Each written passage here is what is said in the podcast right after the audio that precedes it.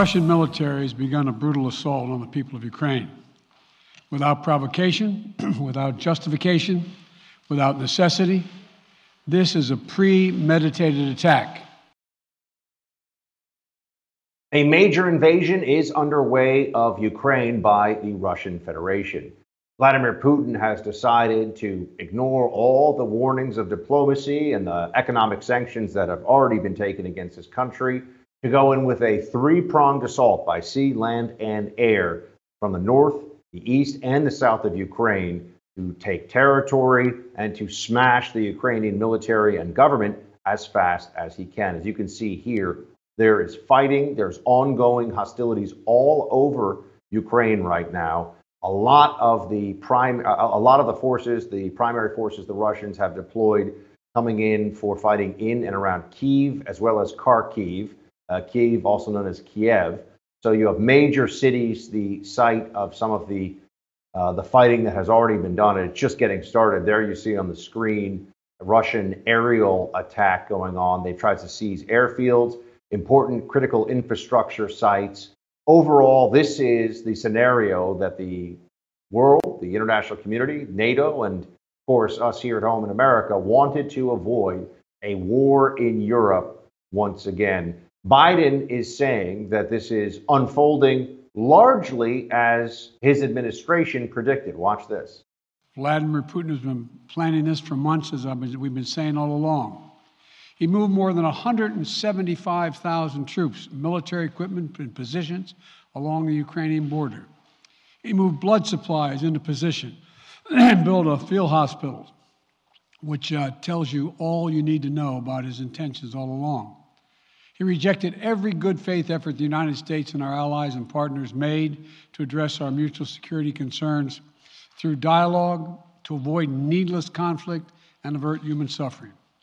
For weeks, for weeks, we have been warning that this would happen.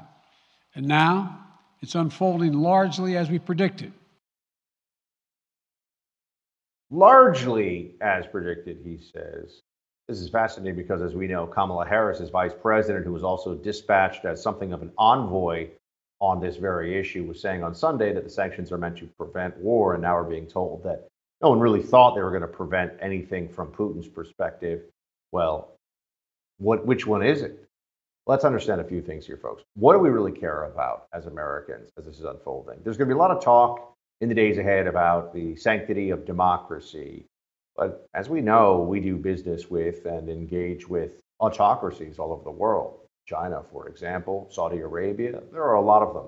So the notion that we are always and everywhere committed to spilling American blood and spending American treasure in the defense of democracy, that's just not really true.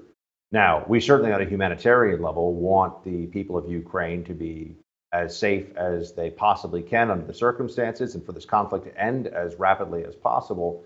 But what are we willing to do to bring that to a conclusion, to bring this to an end? Biden made it clear today that he is not going to send U.S. troops. Here he is saying that there will not be U.S. troops fighting in Ukraine. Although we provided over $650 million in defensive assistance to Ukraine just this year, this last year, let me say it again.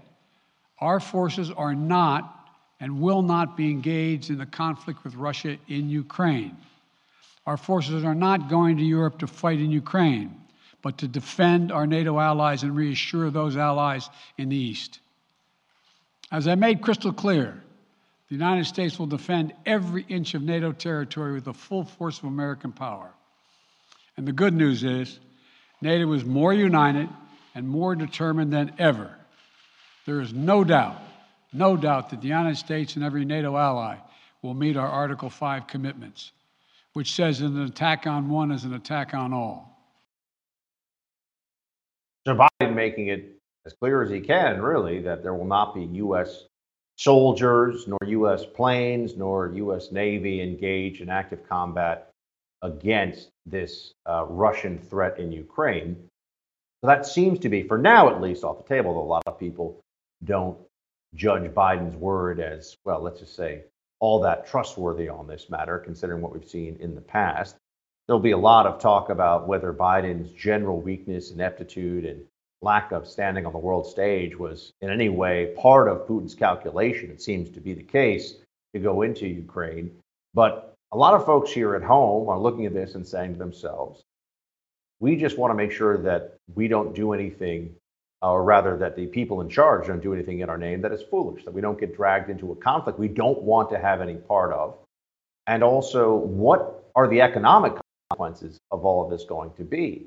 It's already being talked about that there will be a rise in gas prices as a result of the economic sanctions here. There'll be a rise in inflation as well. Everything is going to get more expensive. There'll be economic consequences, but Biden's out there as well today trying to reassure us that the pain at the pump will be limited somehow. Listen to this. I know this is hard and that Americans are already hurting. I will do everything in my power to limit the pain the American people are feeling at the gas pump. This is critical to me. But this aggression cannot go unanswered. If it did, the consequences for America would be much worse. America stands up to bullies. We stand up for freedom. This is who we are. We stand up for freedom. True, sometimes, in some places, and hopefully true, most true when it comes to our own national interests. Certainly, freedom here at home, we'll do anything to defend that. Freedom abroad, that's a more complicated question. Now, we've been sending arms and all kinds of uh, materiel support to Ukraine for years now, including having U.S. military trainers there to make their, their own military in Ukraine a more formidable force. How long will they fight, and what extent will to what extent will the Russian uh, Russian war machine be willing to grind on despite taking its own casualties? These are questions that no one can answer right now. This is a dynamic, fluid situation in which the decision makers are going to be constantly evaluating and reevaluating what they're willing to do and what their next move will be. Now, with all of that going on, the faith the American people have in our leadership here at home at a time when there's been a lot of focus on climate change as a primary national security threat, on diversity training in the military, and on uh, the, the transgender rights of servicemen, a lot of things that the woke left has been pushing, people are recognizing that's not really what national security is all about. And perhaps the Democrats needed a wake up call long before this. I would argue they certainly did, that our military and national security readiness cannot be subject to the political whims of the moment. It has to be about what is most effective. Because this conflict could become bigger, this could get larger. Right now, it seems to be just about economic sanctions and diplomatic wrangling and pressure from the outside. Let's hope it stays that way from the U.S. perspective. We'll all be praying for a short conflict here, for this to end as soon as is possible, for Putin to see sense, to stop acting in this monstrous way and, and uh, trying to destroy effectively a neighboring government and with it many, many innocent lives. So we'll break this down for you on the show today, getting into some details about what's happening on the ground. We'll talk also with an expert about the Biden response and Putin's possible invocation of nuclear weapons as something in the background of this conflict. And then the European allies, our NATO allies, what are they going to be doing? We'll get into all that coming up on this Hold the Line. 100% of the equity in your home can be stolen by cyber criminals, and once it's gone, years of hard work and savings are wiped out in an instant. The FBI calls home title fraud one of the fastest growing crimes, which is why you need to go to HomeTitleLock.com, America's leader in home title protection. Here's the problem. The deed to your home is the only document that really proves you own it, and the deeds to all our homes are online now. In minutes, a criminal can forge your name off the deed to your home and refile as the new owner. Like one new homeowner who spent a fortune in legal fees when a thief forged himself onto the deed to his home and then took out loans against it. You need Home Title Lock. Home Title Lock is your peace of mind when it comes to the deed to your home, making sure that it's protected. Go to HomeTitleLock.com right now to go check this out. HomeTitleLock.com to protect the deed to your home online. So, what is the picture on the ground right now in Ukraine, as best we can tell? It's a situation that is likely to become much more violent. Casualties will be mounting in the days ahead. You have land, sea, and air assets of the Russian Federation military that have been deployed missile strikes, aerial assaults, ground combat involving Russian special forces. There's a lot going on here. How will the Ukrainian military, which has been receiving American and Western weapons and aid in recent years, be able to respond? How long will they be able to continue on in this fight? Joining us now is Stephen Yates, former Deputy National Security Advisor to Vice President Dick Cheney, and he is a fellow at the America First Policy Institute. Stephen, thanks for being with us. My pleasure. Thank you for having me, Buck. Let's start with how do you think the Russian advance is unfolding so far? Pretty much what you expected, or even more than had been anticipated on your end? Well, it's uh, it seems to be a very gradual campaign in some respects. Uh, certainly, the first moves were to establish air dominance and knock out air defense capabilities on the part of Ukrainians. Uh, the uh, there are significant armaments that the Ukrainian military has. Uh, they've also uh, equipped their citizens. They have somewhat functional equivalent of a Second Amendment at this point, where uh, citizens are encouraged to carry themselves. And so, if they need to conduct somewhat of an insurgency, uh, and the Russians at some point start going house to house, you have an armed citizenry to resist. Now, the Russians are likely, in your mind, Stephen, to do what in the days ahead? Yeah, my sense is that uh, the the first limited objective for Vladimir Putin is to install a friendly regime. Uh, so I think it's maximum pressure uh, to push back any kind of meaningful resistance until it can put in place a different leadership, and then well, it's a wait and see. Is this where Putin wants to establish this as a formal part of the Russian Federation? Uh, or is it sufficient to have a friendly government in the sphere of influence that inches toward the Putin dream of reestablishing the Soviet Union? Do you think it's possible that his real goal here is to absorb the entirety of Ukraine over time into the Russian Federation officially? Um, or is the cost of that likely to be too high, both in both in terms of the uh, men and material cost to Russia as well as the outside pressure on their finances? I think there's a lot of evidence that that it is his dream to revive uh, these satellite states as a formal part of the Russian Federation or their empire as it was before. I do I but I also think that they will meet with sufficient resistance that this is going to grind away for some time. Uh, they may be able to flip political leadership. We don't know about the issues related to personal safety or the continuity of government plans that the government of Ukraine may or may not have. Uh, but in terms of actually being able to occupy and hold this very large territory with a population that I think will resist for some time, much iffier prospect. Stephen, you think that there's a possibility? Would you say there's actually before I ask for, for you to weigh in on that, during the press conference today with uh, Biden, the speech, and then the questions uh, that he answered afterwards, uh, there was a moment where he was uh, specifically pushed on China and the role that China could have in this entire situation. Here's how the president responded. Watch.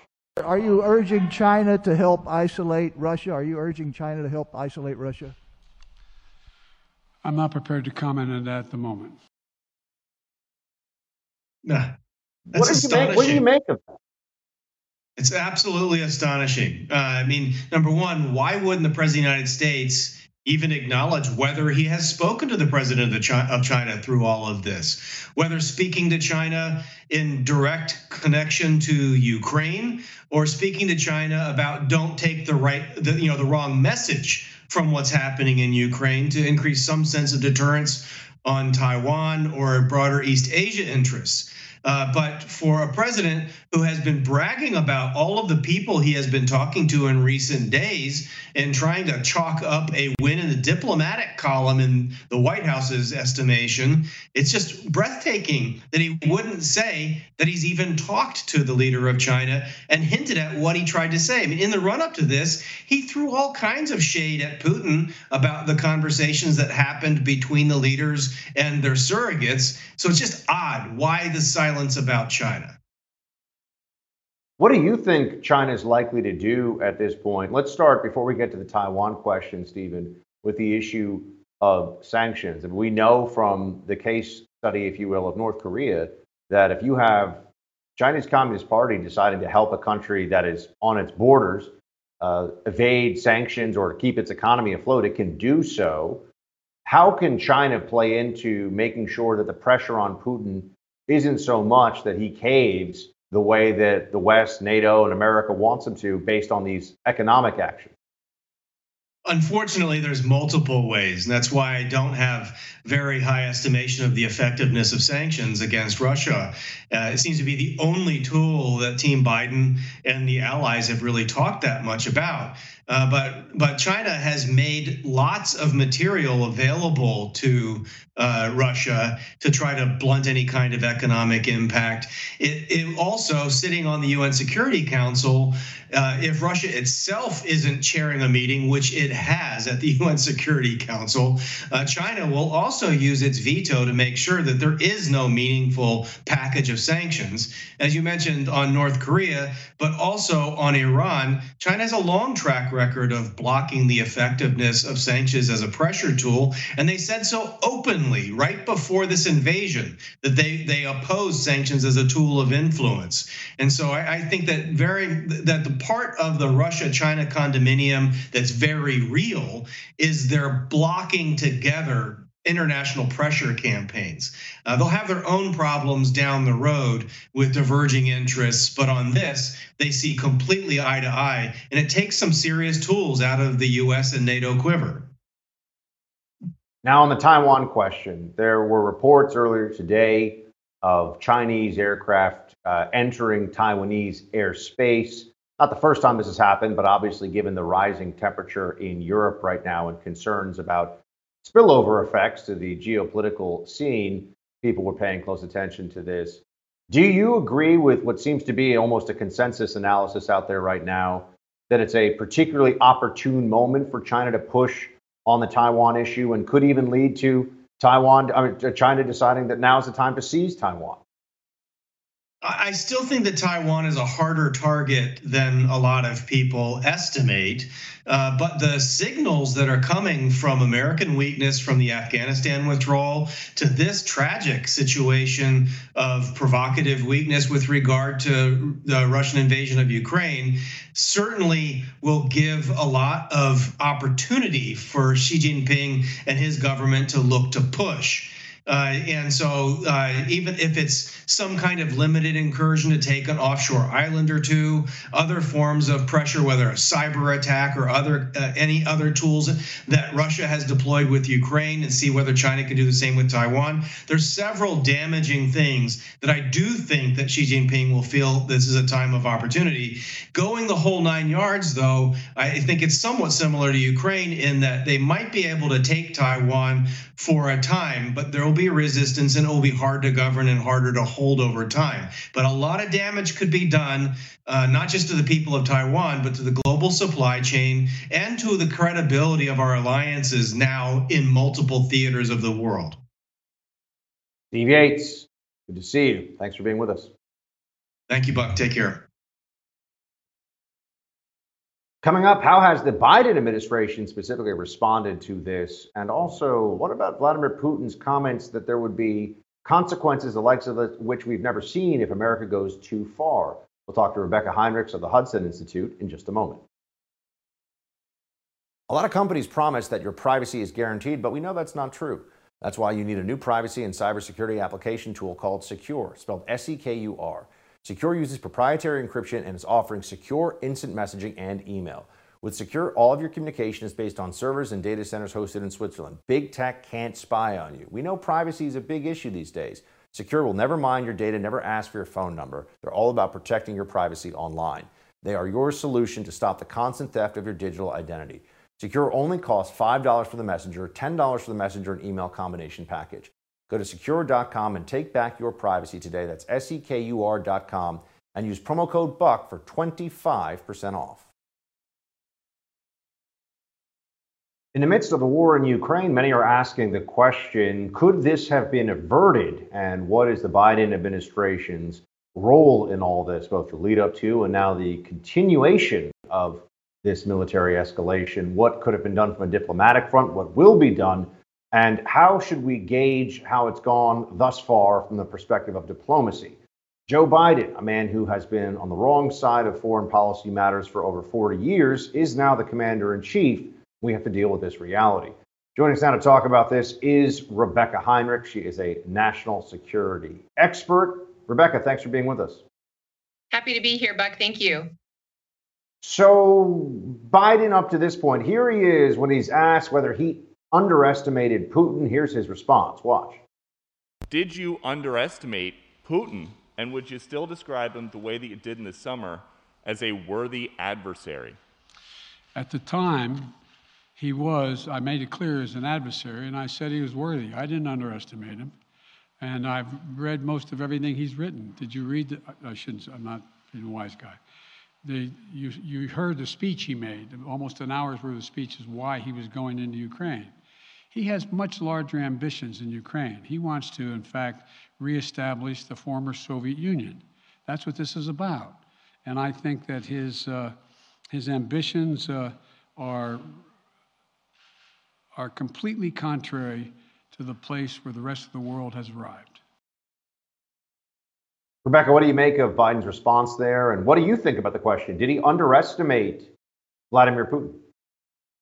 Yes, one of the problems with Joe Biden is he has he has long had a hard time knowing who actually poses the serious threat, what degree is the threat, and and how to handle it. I mean, this has been a long time problem that he has had. Remember, it was not that long ago that he made similar comments about Xi Jinping, about about China really not being that serious of a problem. And then he gets briefings, and then he gets told to say things differently and to characterize things differently, and then he does. But it's very concerning. He that he is he was still very recently calling him a worthy adversary, kind of connoting that there's some sort of um, something worthy, something good about Vladimir Putin and his aims. And he had an opportunity here in the press conference to say, I should not have said that. I did underestimate him. I thought that he was more reasonable. I thought that we could negotiate with him and compromise with him. And I was wrong about that because that's the truth of the matter, Buck. There are concerns that Putin may have drawn a red line, specifically when it comes to the usage of nuclear weapons. Biden was asked about this when he gave his speech to the press conference, or impromptu press conference he had afterwards. This is how he views that threat of nuclear weapons. Watch. This statement that he gave last night will that the the threat that he gave the West will face consequences greater than any you have faced in history. Is he threatening a nuclear strike? I have no idea what he's threatening. I know what he has done. Number one, and number two, no one expected the sanctions to prevent anything from happening. It has to show, this is going to take time, and we have to show resolve so he knows what's coming. Now, first off, what, what do you make of, of whether or not Russian, I mean, is, is Russia, is Putin in your mind threatening possible nuclear retaliation if outside forces get involved in this Ukraine conflict? And, and I want to ask you some questions as well, because you are a, a missiles expert as part of your national security portfolio about what kind of tactical nuclear weapons Russia may have at its disposal. But first, is there a real threat of nuclear retaliation in what Putin said? Absolutely. That that is what that threat is. That is a veiled threat of nuclear employment.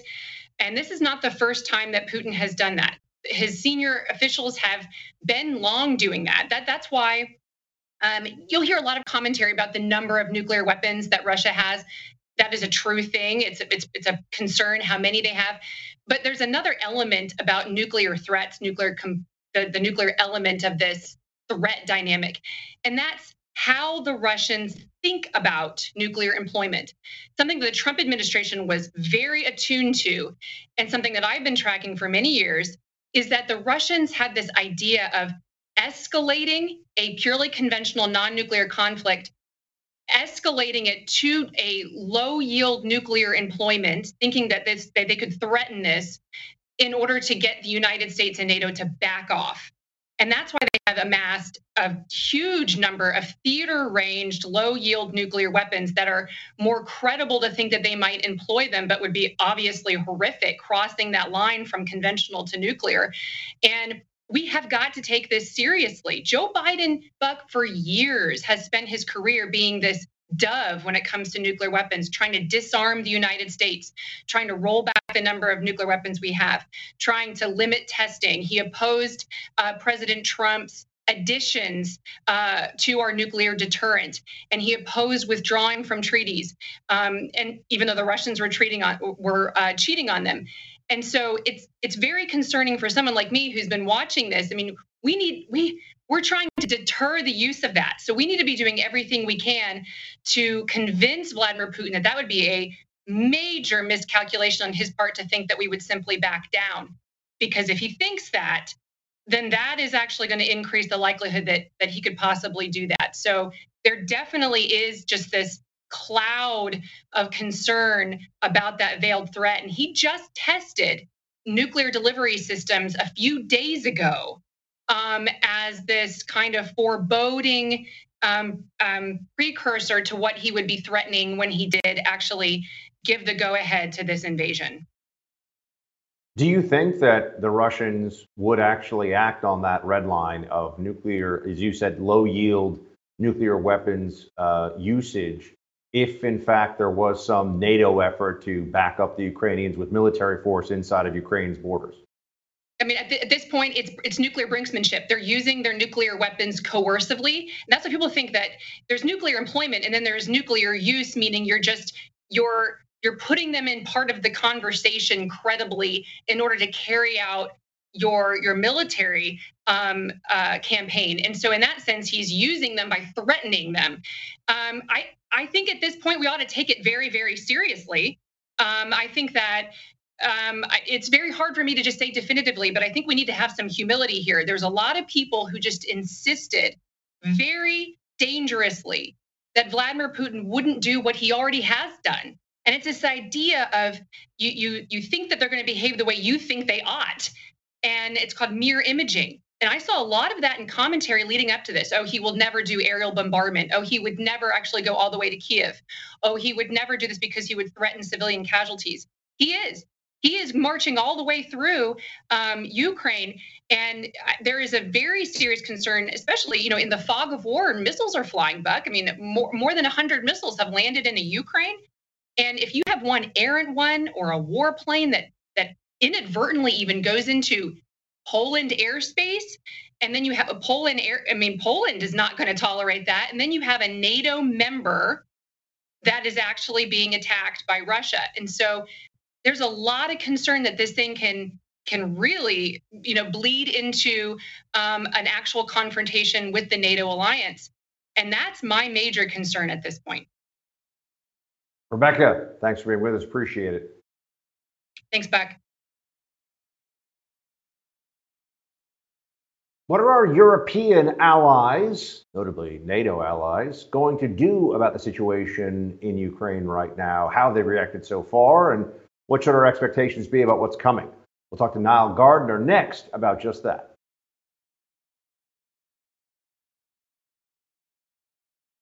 How will our European allies react to war in Ukraine?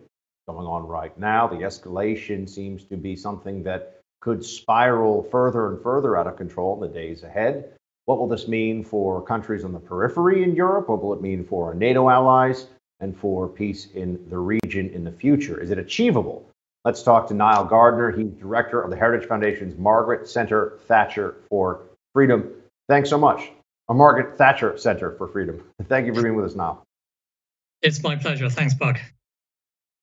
So, NATO allies, what are they trying to accomplish right now? What is it looking like from the perspective of our closest allies when you have this war that Putin has launched in Ukraine? Yeah, that's a great question. And you know, the the reality is that Europe is deeply divided with regard to the response uh, against Russia. And you know, on the one hand, you have countries like Great Britain, you know, Poland, the Baltic states, um, some of our Central Eastern European allies who have been very strong and robust in the face of Russian aggression. On the other side, uh, you have the likes of Germany and France, and also, of course, the uh, EU elites who have been, you know, going out of their way to try and appease uh, Russia, and you've seen all sorts of peace missions being sent by, you know, the French and the Germans off to Moscow to try and negotiate some kind of, you know, peace deal to avert uh, a war, but they failed spectacularly. And so, you know, you do have a Europe that is very divided, not least because so many European countries are energy dependent upon Russia. The Germans, for example, derive over 50% of their energy supplies uh, from the Russians. Uh, and so, you know, Germans, German politicians have been for many, many years, I would say, quite favorable towards Moscow and certainly opposed to uh, tougher measures against uh, Putin's regime because they rely upon uh, Russian energy supplies. The French are also heavily energy, energy dependent, as are many Western European uh, countries. And so, you know, unfortunately, we're not seeing really the kinds of sanctions in place, the tough sanctions that we need to see applied against Russia. So, for example, the US and the UK have both supported the idea of Russia being removed from the SWIFT international banking system. But the Germans, in particular, have strongly opposed this. Germany is the dominant power in the European Union. And so what Germany says goes within the EU. And so we don't see SWIFT included in the sanctions that Joe Biden outlined today. And I think it's it's also, you know, quite a failure on the part of the Biden administration not to apply greater pressure upon uh, Germany and other European countries to to get on board with some of the tougher sanctions. So I, I, have to say I wasn't tremendously impressed by what Joe Biden outlined today in his press conference at the White House. It left out some of the tougher measures that should have been in place. Uh, and you know the Biden White House really hasn't made a great effort in terms of applying pressure on uh, some Western European countries, especially Germany and France. Now, what is the ultimate sanction, as you see it here, that could be put into place? I mean, what would the the SWIFT system? Obviously, you mentioned that would be very uh, that would be uh, significant. Biden claims that what they're doing is close to, or perhaps even stronger than that already.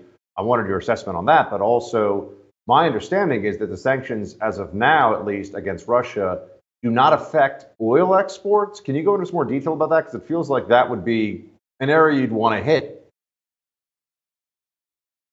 yeah. So, you know, firstly, with regard to the sanctions outlined today, um, they're not as strong as removing uh, Russia from SWIFT. If you take Russia out of SWIFT, uh, the Russians are incapable of any kind of international banking transaction. It's it's as simple as that, actually, because SWIFT, which is based in Brussels and basically is overseen by the European Union, SWIFT is an immensely powerful mechanism. So, you know, what what Biden was saying today was actually, you know, really uh, nonsense in, in many respects. And he put an awful lot of spin on this. And anyone who knows the, you know, the reality of what SWIFT does knows that what Biden was talking was really rubbish actually on this on this particular uh, issue. And in terms of the you know the sanctions that are being applied, I mean they are sort of specifically you know aimed at you know various Russian oligarchs, etc. But it doesn't really exclude Russia entirely from the international financial and banking system, which is what really needs to be done. We need to bring the Russian economy to its knees. You know, Russia's not a vast uh, economic superpower; it's the 11th largest uh, you know economic power in the world. Uh, its its economy is actually only about twice the size of of Poland. It's smaller than the significantly smaller than the British economy. It's smaller than the French economy. Uh, so it's not a large scale, um, you know, top ten economy, and we're quite quite capable actually of, frankly, completely, um, you know, ruining the Russian economy if we want to do that. But Biden doesn't appear to be willing to impose the kind of sanctions that are needed and also apply the pressure on European countries to support those sanctions. Also, you know, as, as you brought up, I mean, we're not seeing the kinds of uh, you know energy sanctions that that should be put in place as well. And so the, these are limited sanctions of scope. And then Biden was talking about, oh, let's assess the situation one month from now to see whether we need to strengthen the sanctions. Russian tanks are rolling into uh, Ukraine as we speak. There are 200,000 Russian troops either massing on the border with Ukraine or inside Ukraine itself. Russian forces are 15 miles away from the center of Kiev, the capital of Ukraine. And so we don't have a month to spend, you know, with tremendous you know time and luxury to to think about whether these sanctions are going to work or not. The reality is the Russians invading right now. Joe Biden didn't succeed in deterring a Russian invasion. These sanctions are not going to stop a Russian invasion. Uh, and uh, you know we need to have take action on so many other fronts in addition to sanctions. Sanctions are important, but they're not going to stop the Russians from, you know, from taking the capital city. The United Nations obviously has also failed to prevent the invasion that is now underway. And people are pointing out that Russia has a seat. In fact, Russia is now having, Russia has the presidency of the UN Security Council. And the Ukrainian representative to the UN, Sergei Kyslytsya, uh, was asking them to give it up. Watch this. The Russian Federation ought to relinquish responsibilities of the President of the Security Council, pass these responsibilities on to a legitimate member of the Security Council, a member that is respectful of the Charter, and I ask the members of the Security Council to convene an emergency meeting immediately and consider all necessary draft decisions to stop the war. Because it's too late, my dear colleagues, to speak about de escalation. Too late. The Russian president declared a war. Is the UN relevant? Well, I'm right now on Ukraine. It's not because, after all, as you as you mentioned, you know the Russians are chairing the Security Council. They're a permanent member of the UN Security Council. Russia and China actively co- collaborating over Ukraine, uh, and so two of the five permanent members of the UN Security Council are are basically, uh, you know, either directly involved with the invasion of Ukraine or backing it. Uh, and so, you know, the UN Security Council isn't going to do anything at all at this time. Uh, and uh, if anything, you know, the UN Security Council through uh, Russia and, and China are actually going to be enabling what's going on in Ukraine. So this is the, the tragic reality of the situation. You're probably going to have millions of refugees fleeing Ukraine as a result of the war. Um, you know, what's what is the UN actually going to do about that? Uh, we don't know actually, because I, I, suspect the UN hasn't actually drawn up any plans for this, even though Putin's been flagging an invasion now for several months. You've had Russian troops massing on the border with Ukraine since March last year.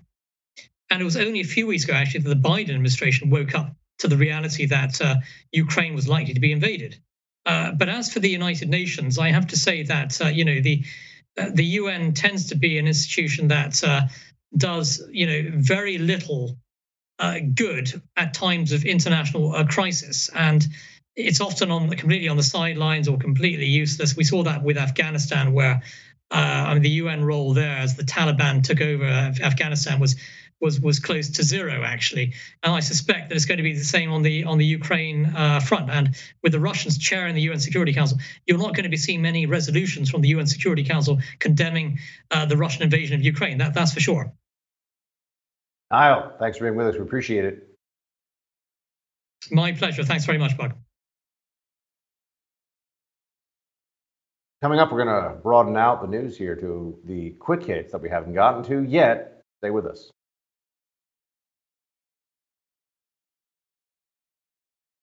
A lot of focus today, of course, on the war in Ukraine. There are some other news stories I want to bring to your attention, also some let's just say, secondary stories for your consideration that tie into Ukraine. And that's why we have quick hits to bring it all together for you, finish up the show. People like his books on horror stories or whatever, and there are movies made out of them. Um, he should stick to clowns that attack people with knives or toasters that come alive and eat people or whatever it is. Stephen King is out there, and he has one of the uh, the great hot takes, I've got to say. By great, I mean awful, on the issue of this Ukraine fighting. He put out that, quote, Mr. Putin, this was on Monday, Mr. Putin has made a serious miscalculation. He forgot he's no longer dealing with Trump.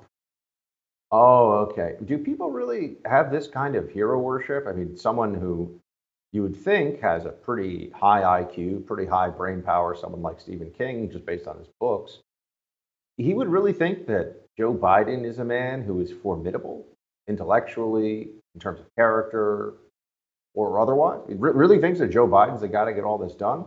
That's pretty shocking, isn't it? But a lot of people out there, they acted like this. I still remember in New York City when they announced that Joe Biden was the winner of the 2020 election. There was the honking of horns, cheering and shouting in the streets, people acting like the Messiah had arrived. And it was Joe Biden, folks, a dementia patient on some days and on others just a third tier politician with a fourth tier mind who somehow is now commander in chief and president of the United States. It's shocking to see, but this is what we're dealing with.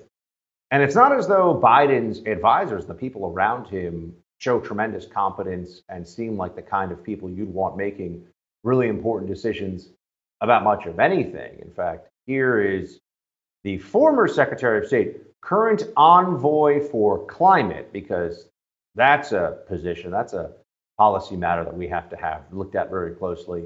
John Kerry, who was saying, remember, there, there are bombs exploding in the capital of Ukraine, in Kiev, right now. There are people who are uh, hiding in bomb shelters, and civilian casualties are inevitable in this conflict right now. But John Kerry's worried about how this could distract from our ability to get Putin to act on the primary national security threat the Democrats believe uh, is out there, which is climate change. Watch. I'm very concerned about. I'm concerned about Ukraine because of the people of Ukraine and because of the principles that are at risk uh, in terms of international law and trying to change boundaries of international law by force. Uh, I thought we lived in a world that had said no to that kind of activity, and I hope diplomacy will win. But massive uh, emissions consequences to the war, but equally importantly, you're going to lose people's focus. You're going to lose uh, certainly big country attention because they will be diverted, and, and uh, I think it could have a damaging impact. So, you know, I think hopefully President Putin would realize that in the northern part of his country, they used to live on 66% of a nation that was over frozen land. Now it's thawing, and his infrastructure is at risk, and the people of Russia are at risk. And so I hope President Putin will help us to stay on track with respect to what we need to do for the climate. Yeah, the threat of the tundra thawing in Russia is going to really get Putin's attention here and make him stop this aggressive invasion of a neighboring country. That guy was Secretary of State. He was almost president. He was a Democrat's nominee for president back in the day, you recall. So stunning to see how this continues to play out with some of the biggest buffoons you can imagine in top national security positions all around the US government, or in the case of climate envoy, whatever that's supposed to mean. Absurd. Taxpayers putting the bill for that makes it sick. And then there's Joy Behar. Yeah, national security analyst extraordinaire, Joy Behar. She's out there letting everybody know that you know she wants to go to Italy, and first COVID stopped her, and now this war in Ukraine. These are the important things she's thinking about. What I also thought about was the fact that estimates are 50,000 Ukrainians will be dead or wounded, yeah. and that this is going to start a humanitarian crisis, a refugee crisis in Europe. We're talking yeah. about 5 million people yeah. that, that are going to be displaced. Yeah. I mean, it's, it's heartbreaking to hear what is going to happen. Yeah. Well, I'm scared of what's going to happen in, in Western Europe, too. Yeah. You know, you just you plan a trip, you want to go there. I want to go to Italy for four years. I haven't been able to make it because of of uh, the pandemic, and now this. You know, it's Yeah. it's like who's gonna what's gonna happen there? Yeah, the big problems we all face, those delayed trips to uh, Italy. We'll have more for you tomorrow. Hold the line. Thanks for being here. Uh, we got the Bill O'Reilly Show up next, the No Spin News. Shields High.